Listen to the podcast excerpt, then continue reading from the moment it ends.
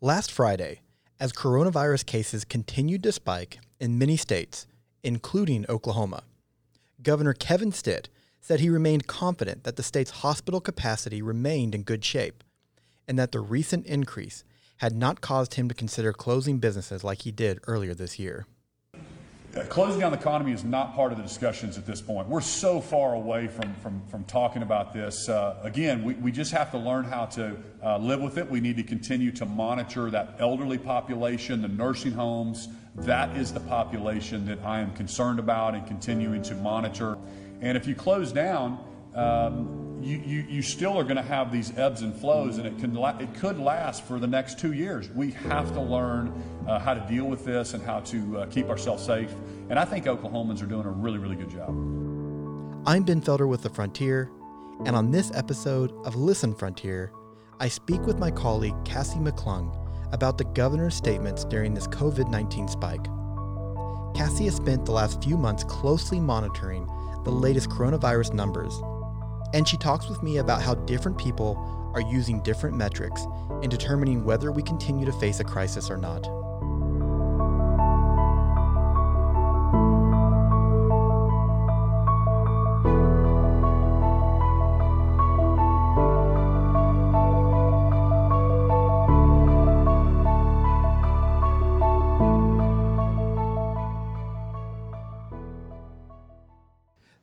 So, Kassie, it was more than two months ago that Oklahoma Governor Kevin Stitt lifted his order to close some businesses, which was done originally in an effort to stop the spread of the coronavirus. And we also saw other city leaders follow along and, and lift their own orders. But remind us two months ago, what did the COVID 19 pandemic look like in Oklahoma at the time, and what has happened since? You know, when Governor Stitt first closed down businesses statewide in late March, there were around 6,000 confirmed cases. Uh, the state was seeing a lot of community spread, seeing several deaths reported each day. Um, hospitalizations hit a peak in late March. So I think, in a way, the state, you know, obviously was less prepared for handling COVID than is now. So, with businesses closed um, in late March, more people naturally were staying home.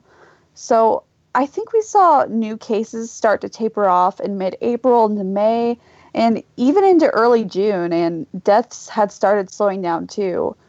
So um, when Governor Stitt, he started a three phase plan to start reopening businesses in late April. And the last step of that plan started June 1st. So as of today, which is Sunday, we're 28 days into that plan. So it's not really surprising that we've started to see a significant increase in new cases throughout June. Um, you know, we saw record breaking day after record breaking day in recent weeks. And as of Sunday, there were almost 13,000 known cases in the state. So we went around um, from around 6,000 confirmed cases in late March to 13,000 cases um, a couple months later. So we're definitely seeing exponential growth the last couple of weeks. And I think, you know, I'm saying all this, but I think an important point in this is Governor Stitt has said several times that the goal was never to have no new cases, but to slow the spread of the disease and give hospitals time to pre- prepare for a possible surge of COVID 19 patients. So, um, I guess to go back to your original question, I think there's a lot of people who are still being cautious about COVID 19, wearing masks in public, but at the same time, you know, businesses are open again, social distancing restrictions are easing. People are going about their lives more normally than they were when COVID 19 first started appearing in Oklahoma, it seems. And back then, the popular saying was flatten the curve. And, yeah.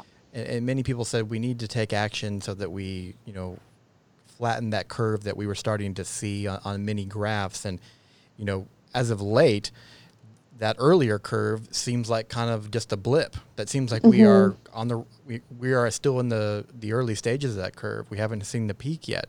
But Governor Stitt has said that the latest rise in cases isn't the same as earlier this year. He said that the increase is mostly in young people who mm-hmm. are not as susceptible to severe symptoms that would require hospitalization or at high risk of dying. Is he right? Yeah, so the data has been showing that more younger people are getting COVID 19, or at least we're seeing more confirmed cases in younger people.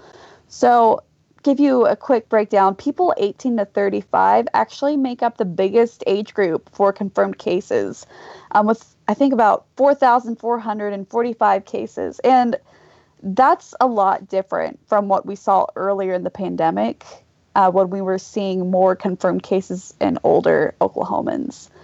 Um, and, you know, we know older Oklahomans and those with underlying health conditions are at higher risk for severe COVID 19 symptoms.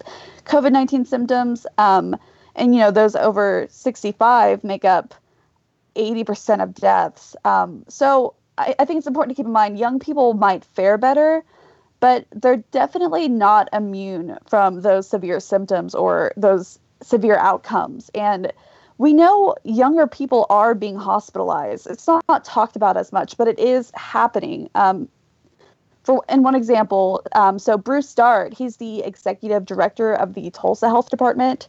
Um, last week, he said people ages 18 to 35 made up more than 40% of new hospitalization um, of new COVID cases. Mm in that county, and that hospitalizations for that age group had increased by 133% compared to the previous week, and they made up a quarter of all hospitalizations in the county.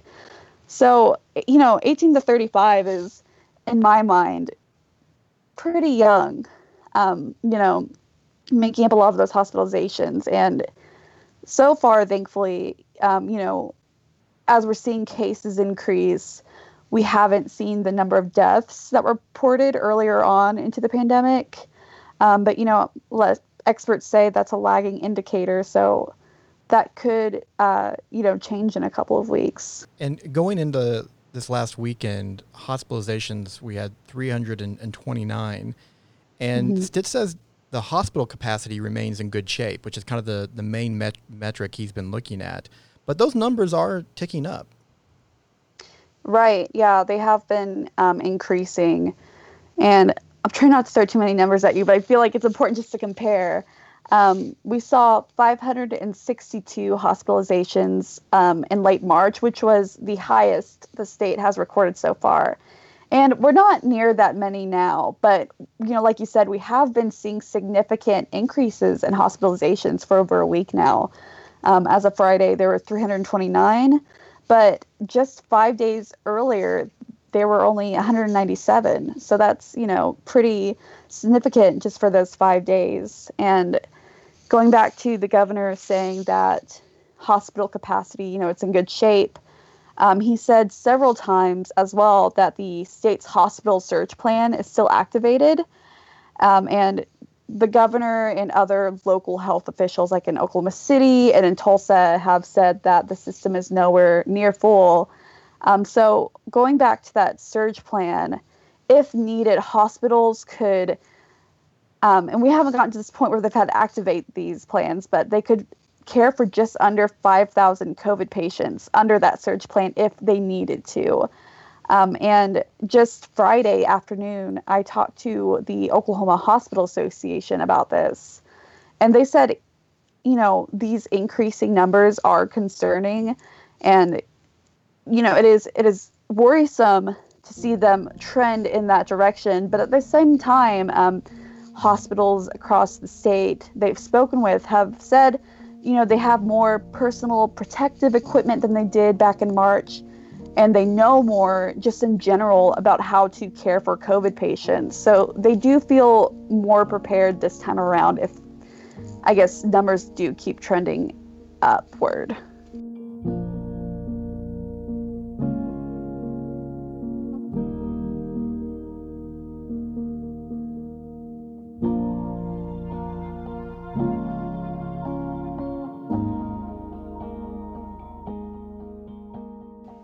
Last week, uh, Governor Stitt drew a lot of attention because he said that in many ways Oklahoma was going to have to learn to live with this, and, and maybe that mm-hmm. wasn't the best use of words, but his point was that COVID nineteen was something that was going to be a reality for months, if not years, and that's true. But yeah. I'm curious, what is what does living with it mean? And, and not that we know exactly what he was referring to, but his point was that this isn't going to go away magically someday. That this was something that we were going to continue to have to live with it, and that meant not always being bunkered down in our homes with businesses closed and restaurants closed mm-hmm. and, and and people staying away from work. Yeah, you know that's that's a good question, and you know, like you said, it's hard to know exactly what the governor meant by that. Um, I think it could be interpreted, you know, in many ways because, like you reported last week, the governor said closing businesses is not even being considered right now. You know, as we're seeing cases increase, as we're seeing hospitalizations increase. Um, you know, he could have meant get used to seeing spikes in cases and increasing hospitalizations and you know maybe inevitably even deaths. It, it could mean getting used to wearing your mask and taking precautions for yourself and your family because we know the governor, you know, throughout this pandemic has really emphasized personal responsibility. Um, and, you know, he, he's right that COVID 19 isn't something that's going away anytime soon. Um, you know, we've been hearing infectious disease experts say this is the new normal.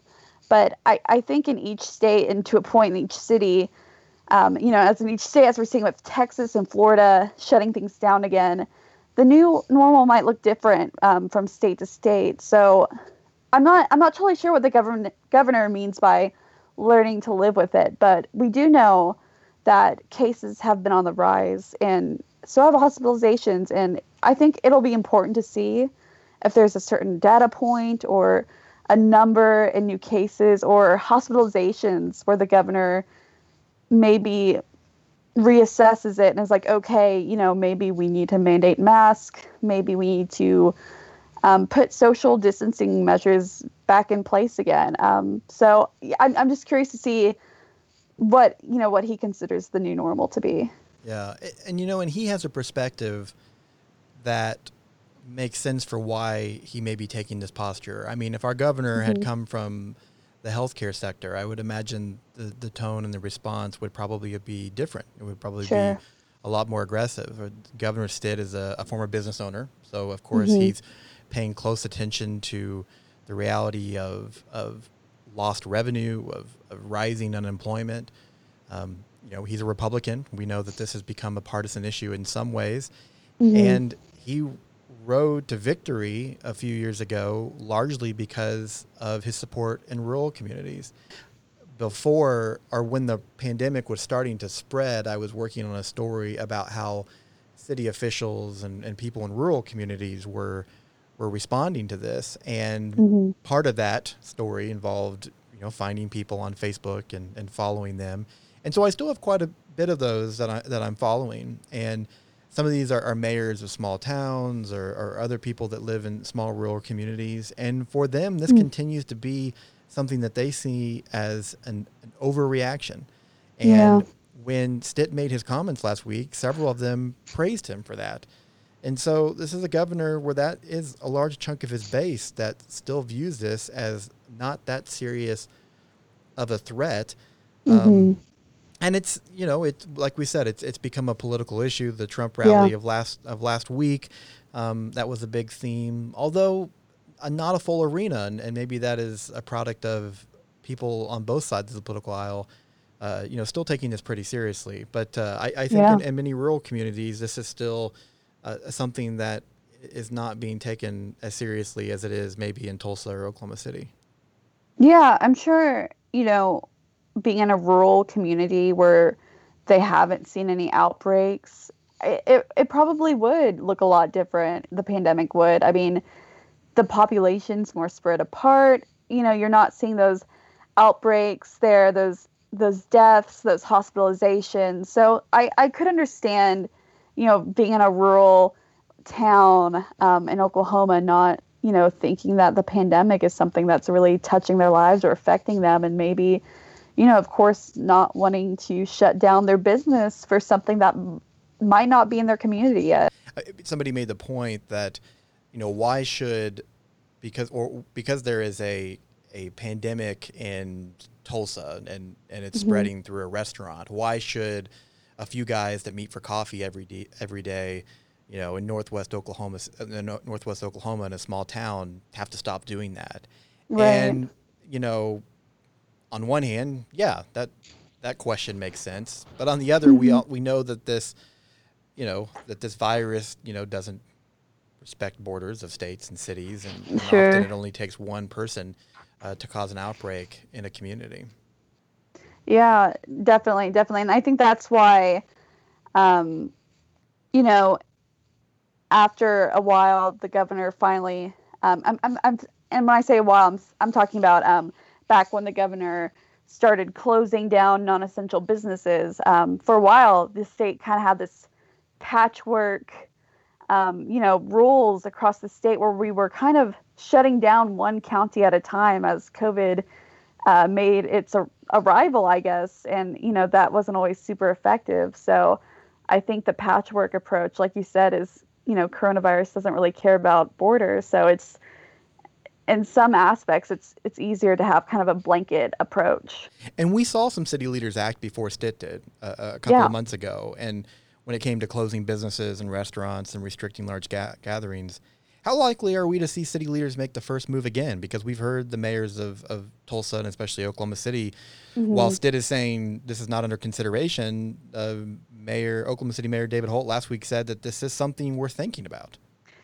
Yeah, and that's and that's something I was kind of looking at uh, last week. You know, when both Oklahoma City Mayor David Holt and then Tulsa Mayor G.T. Bynum kind of said the same thing. Uh, you know, I think as of now, uh, city leaders acting first is probably the most likely scenario.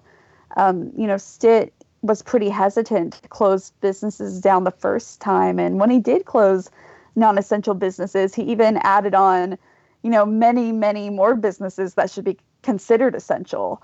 Um, so, you know, and like you said, uh, Mayor Holt said last week that if hospitalizations continued to increase, he would have no choice but to bring back restrictions. And um, Tulsa Mayor Bynum echoed that sentiment. So I think, you know, they both said they were willing to act if they needed to. But, you know, like I mentioned earlier, we haven't heard the same thing from Governor Stitt. When he spoke about the increases last week, he said implementing restrictions wasn't on the table at all. So I think, you know, that's a pretty, um, you know, stark contrast in how mayors in Oklahoma City and Tulsa are looking at the increases versus how Governor Stitt is viewing them. And he was fairly resistant to wanting to, to close down businesses before.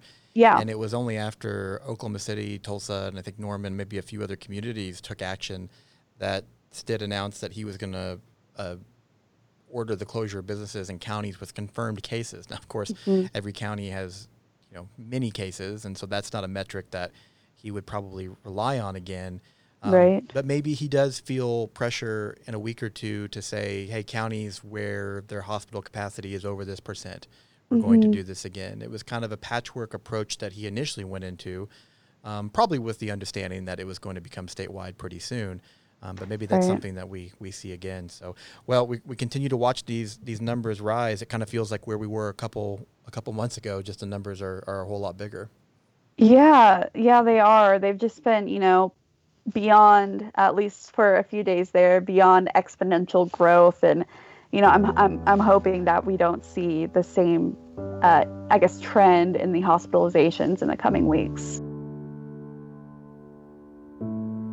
That's going to do it for this episode of Listen Frontier. You can find all our episodes by subscribing to the Listen Frontier podcast. You can find more of our journalism at readfrontier.org. For the Frontier, I'm Ben Felder. Thanks for listening. I'll be back with you next time.